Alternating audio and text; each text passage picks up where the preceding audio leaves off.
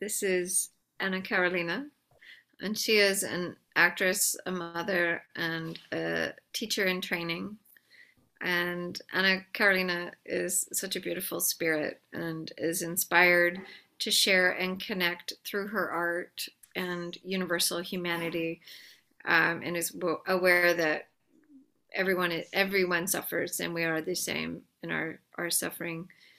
Um, it's been a lonely uh, time being a mother of a four year old and especially isolating recently, but she does work at meditating even though her mind is busy.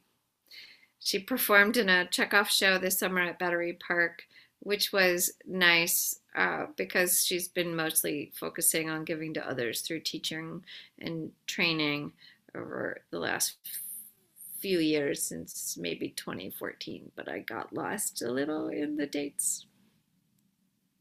That's Eric Ana Carolina. I'm sure she's going to be an amazing acting teacher.